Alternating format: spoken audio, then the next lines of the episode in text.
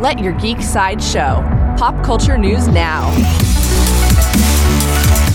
Hi, this is Andrew, and here are your pop culture headlines. For fans of Lord of the Rings, the OneRing.net had the exclusive release on the official synopsis for Amazon Studios' Lord of the Rings series, set in the second age of Middle Earth's history. Beginning in a time of relative peace, the series follows an ensemble cast of characters, both familiar and new, as they confront the long feared reemergence of evil to Middle Earth. From the darkest depths of the Misty Mountains to the majestic forests of the elf capital of Lindon, to the breathtaking island kingdom of Numenor, to the furthest reaches of the map, these kingdoms and characters will carve out legacies that live on long after they are gone. New from Star Wars, Lucasfilm Games announced a brand new open world Star Wars adventure game. Ubisoft and Massive Entertainment will be developing the game. There is no further news about the open world Star Wars game at this time. Also from Lucasfilm Games, Bethesda released a teaser for a brand new Indiana Jones game.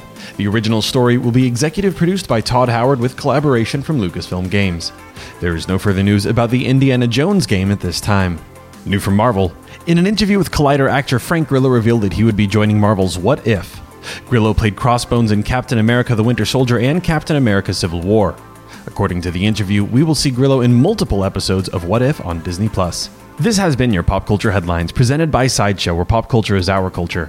If you'd like a closer look at the Lord of the Rings series synopsis, the Star Wars open world game announcement, the Indiana Jones game announcement, or any more ad free pop culture news and content, go to geek.sideshow.com. Thanks for listening, and don't forget to let your geek side show.